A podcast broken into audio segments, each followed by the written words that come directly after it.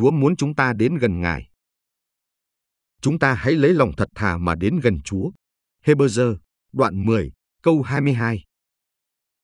Mạng lệnh mà chúng ta được ban cho thông qua câu kinh thánh này là hãy đến gần Chúa.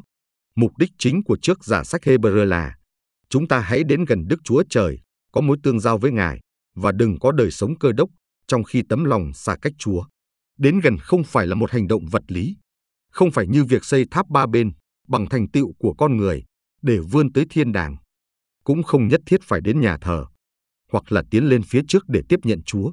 Nhưng đến gần là một hành động vô hình của tấm lòng. Chúng ta có thể đến gần Chúa trong khi đứng yên, hoặc đang nằm trên giường bệnh, hay trên đường đi làm. Đây là trọng tâm của phúc âm, là ý nghĩa của vườn Gethsemane và ngày lễ thương khó, tức là Đức Chúa Trời đã làm xong những việc phi thường và phải trả giá đắt để kéo chúng ta gần Ngài. Đức Chúa Trời đã ban con một của Ngài để chịu khổ và chịu chết thay cho chúng ta, hầu cho nhờ con ấy mà chúng ta được đến gần Đức Chúa Trời. Mọi điều Ngài đã làm trong kế hoạch cứu chuộc vĩ đại ấy là để chúng ta được đến gần Ngài. Sự đến gần ấy là để chúng ta được vui mừng và cũng vì sự vinh hiển của Ngài. Chúa không cần chúng ta.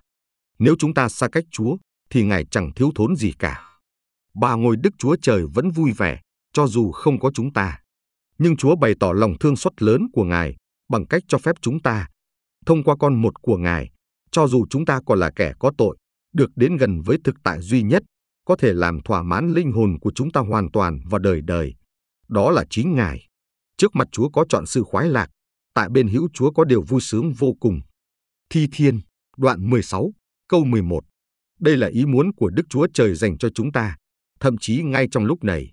Đây cũng là lý do vì sao Đấng Christ đã chịu chết, để chúng ta được đến gần Đức Chúa Trời.